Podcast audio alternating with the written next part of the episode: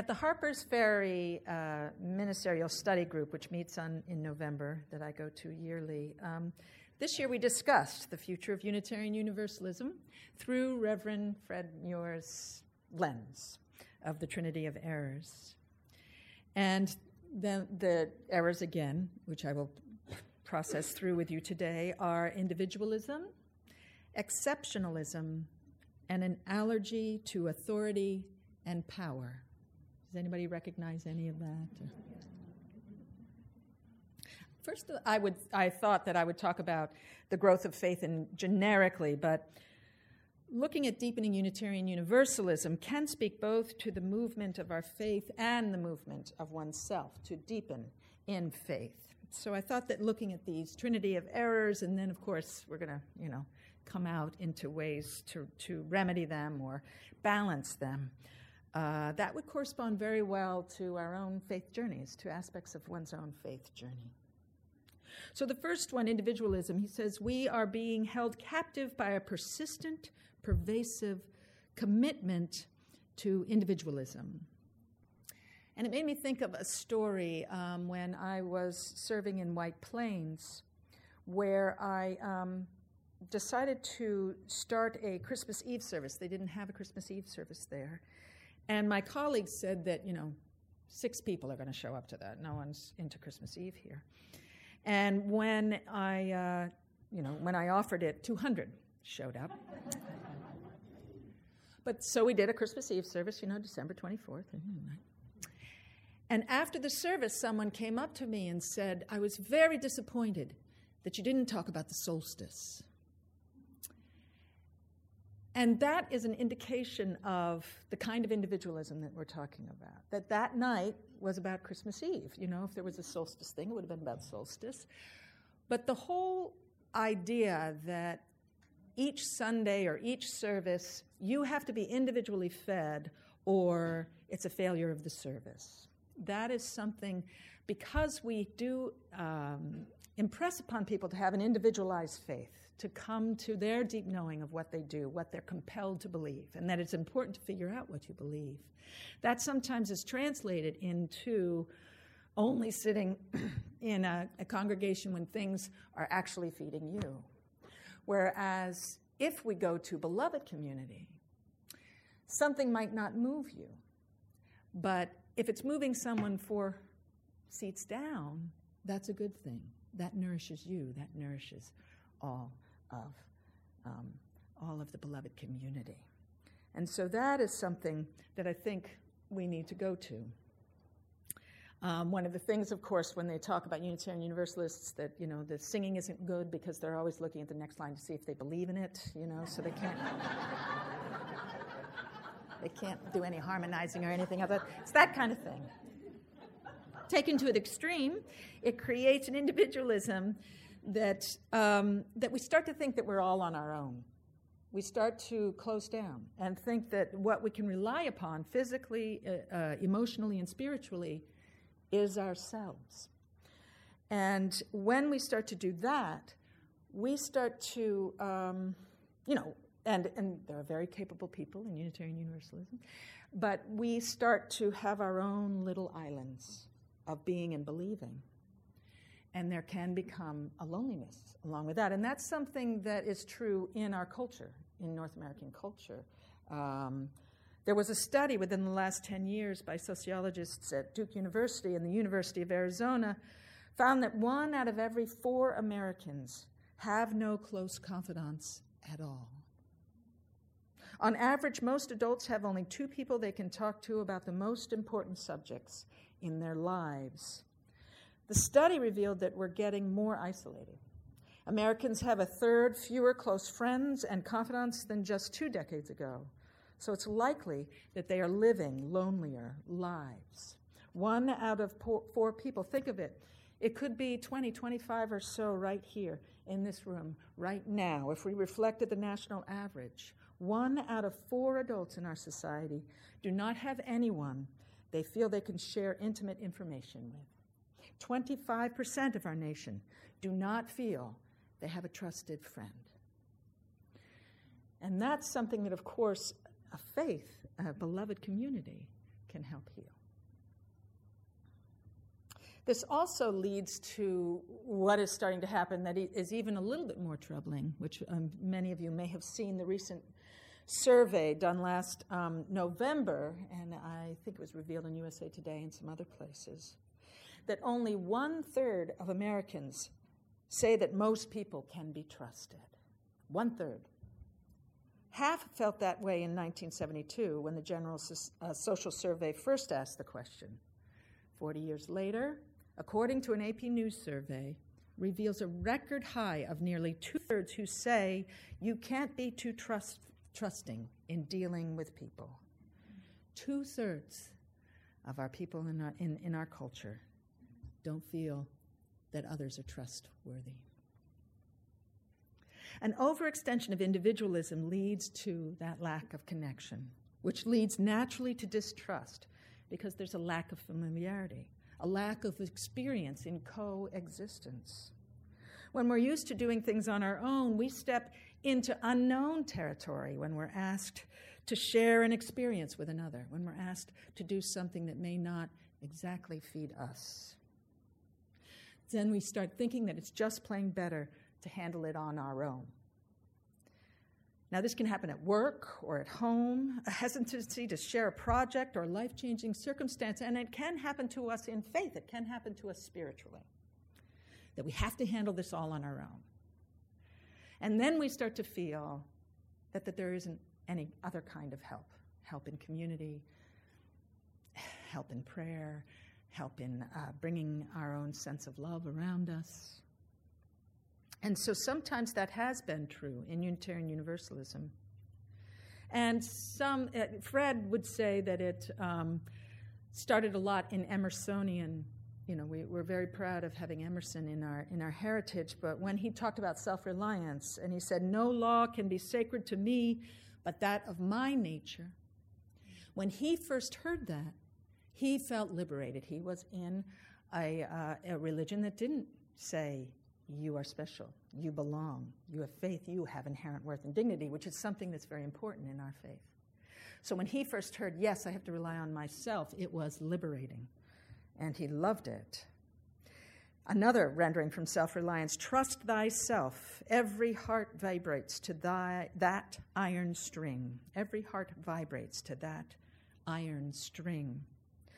Now, I don't know, maybe uh, I was projecting, or um, uh, born and bred you, you. When I think of Emerson talking about self reliance, I always thought of the big S self, the oversoul self that he talks about that we are all connected, that there's one big unity that he was calling self to rely on.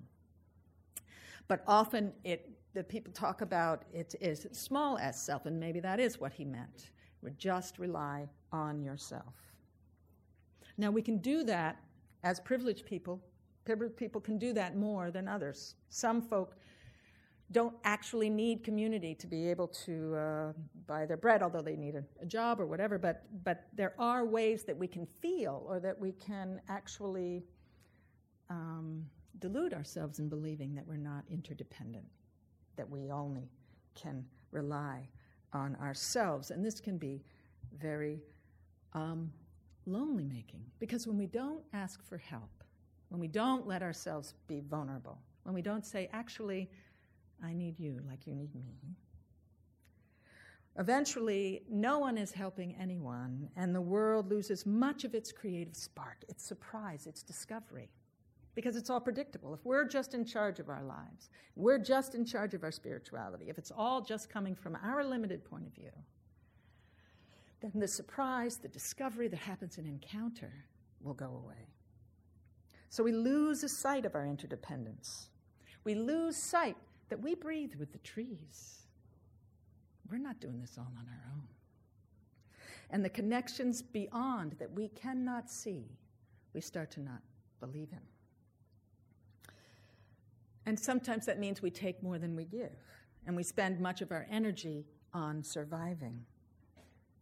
And this keeps us uh, in a place where we can encompass our world that we can handle. And so that makes our world small in the Psalms. If some of you might have read, the Psalms were written primarily by folk that were out in the desert. So they would be out in the desert looking up at this huge expanse of sky and realize their own vulnerability. And so then out would pour all of this awe and wonder and glory and also fear and even paranoia. Some of the Psalms have some paranoia in them. But it was about I am, you know, alone and I am small and I am connected. And isn't that a glorious thing? And that's how people started to find religion, trying to find faith communities. So that's one of the errors of our Trinity. If we um, concentrate too much on individualism, we will stay small.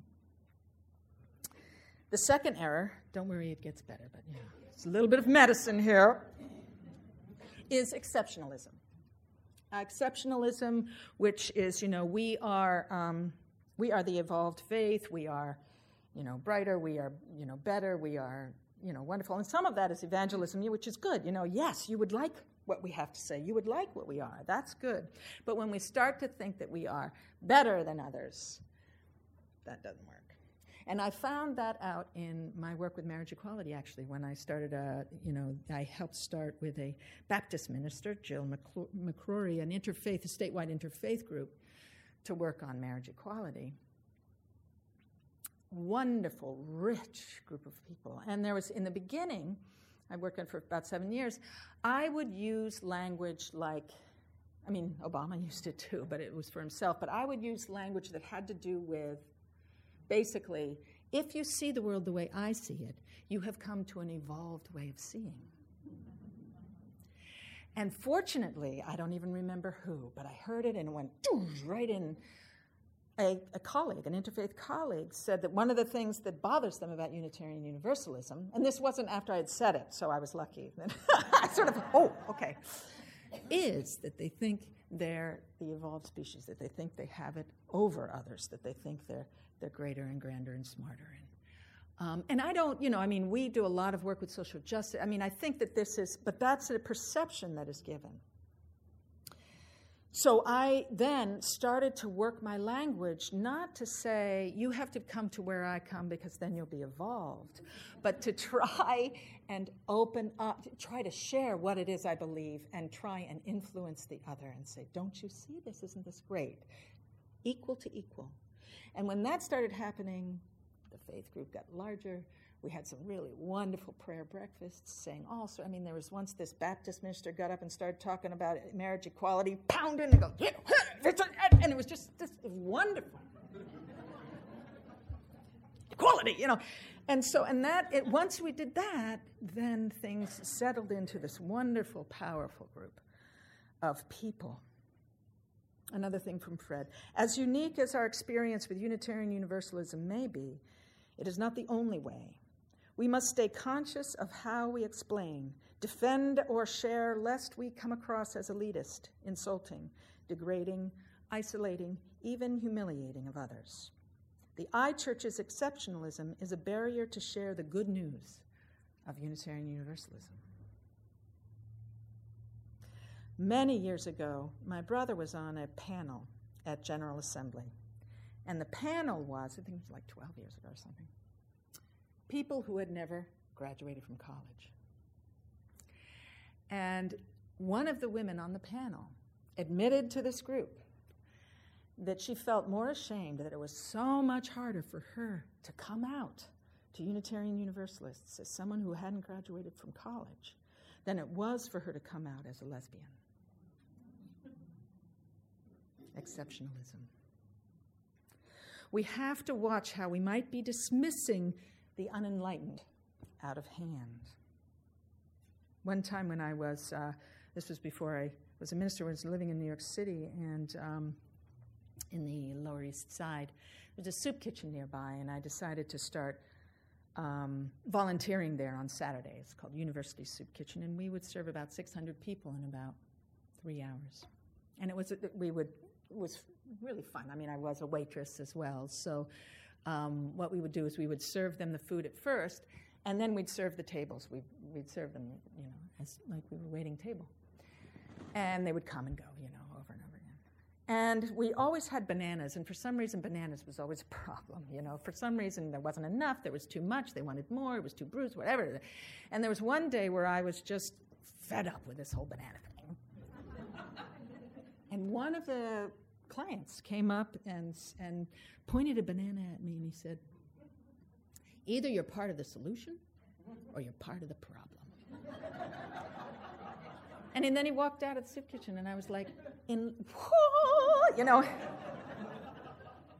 Don't dismiss the unenlightened out of hand. Okay, so the third error is anti authority. Um, and one of that is that has been something that historically has caused, because we believe that it matters what you believe and that it's important to manifest what you believe in your lives as Unitarian Universalists, and that the kingdom of God is from within, and that um, we have to uh, apply our lives to creating a peaceable kingdom. Because we believe that, um, we have often done a lot of work. In terms of the size of our denomination, there are far, far, far more people that are ha- actually have been leaders in social justice movements. Um, I think we have four presidents, even you know that that uh, because of that. But one of the things that's a problem, especially earlier, was to gather a lot, like a gaggle of UU ministers together, to do one thing. And for example, during the abolitionist movement, Universalists were a little bit better. They, they were a little bit more uh, able to open themselves up to uh, beloved community.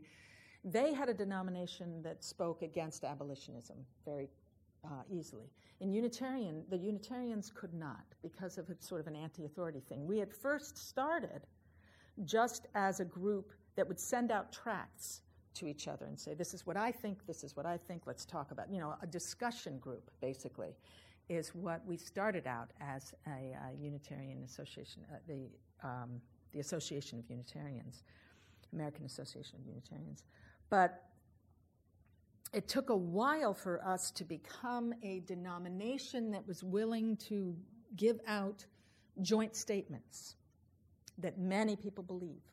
It took a long time, and we're still working on that um, for us to be able to do that. And that's an anti authority. That's don't tell me, you know, don't tell me what to believe, don't tell me what to do.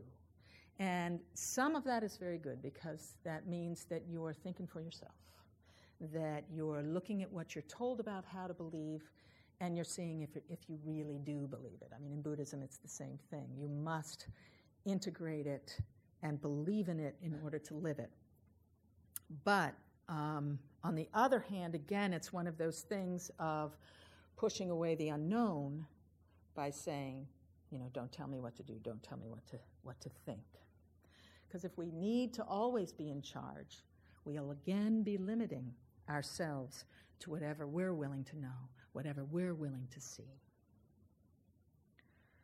So sometimes it is important to defer to the wisdom of others, to defer to a new way of being.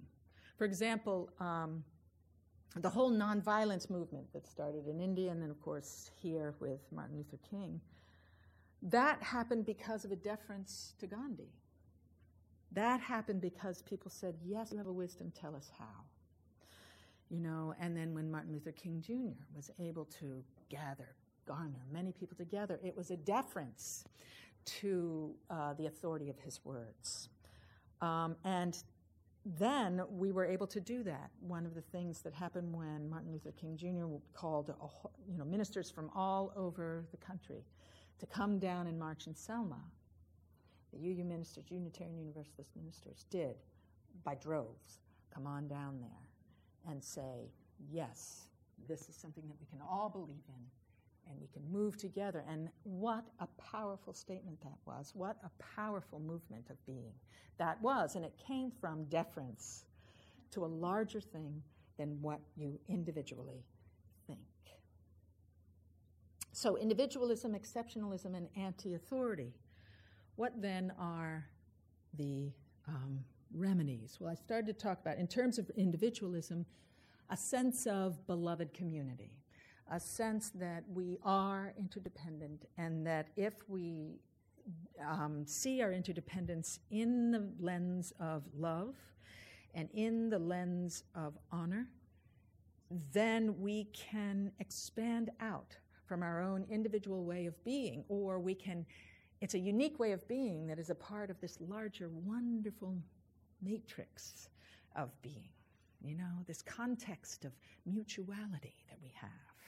And that can spread us out further and that can help articulate, um, articulate in our ways of being that people are welcome. All different kinds of people are welcome.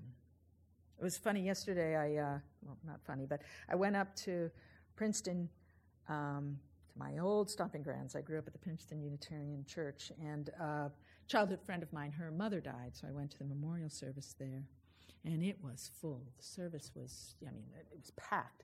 And then in the narthex, they had more um, chairs, and in the middle of the service, which happens a lot in Unitarian Universalist uh, memorial services, there's a time to offer for anybody who wants to speak to speak.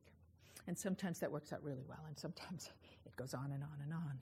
Um, and the person had asked, please be brief, but you know, it was when somebody would stand up, they would start to talk beautifully about Dana and then sort of how they knew her, and they would be very individualistic, sort of in, in what they were sharing, which in some ways was just so powerful. And then in other ways, when it would go on and on and on, it was like you're in a whole group of people.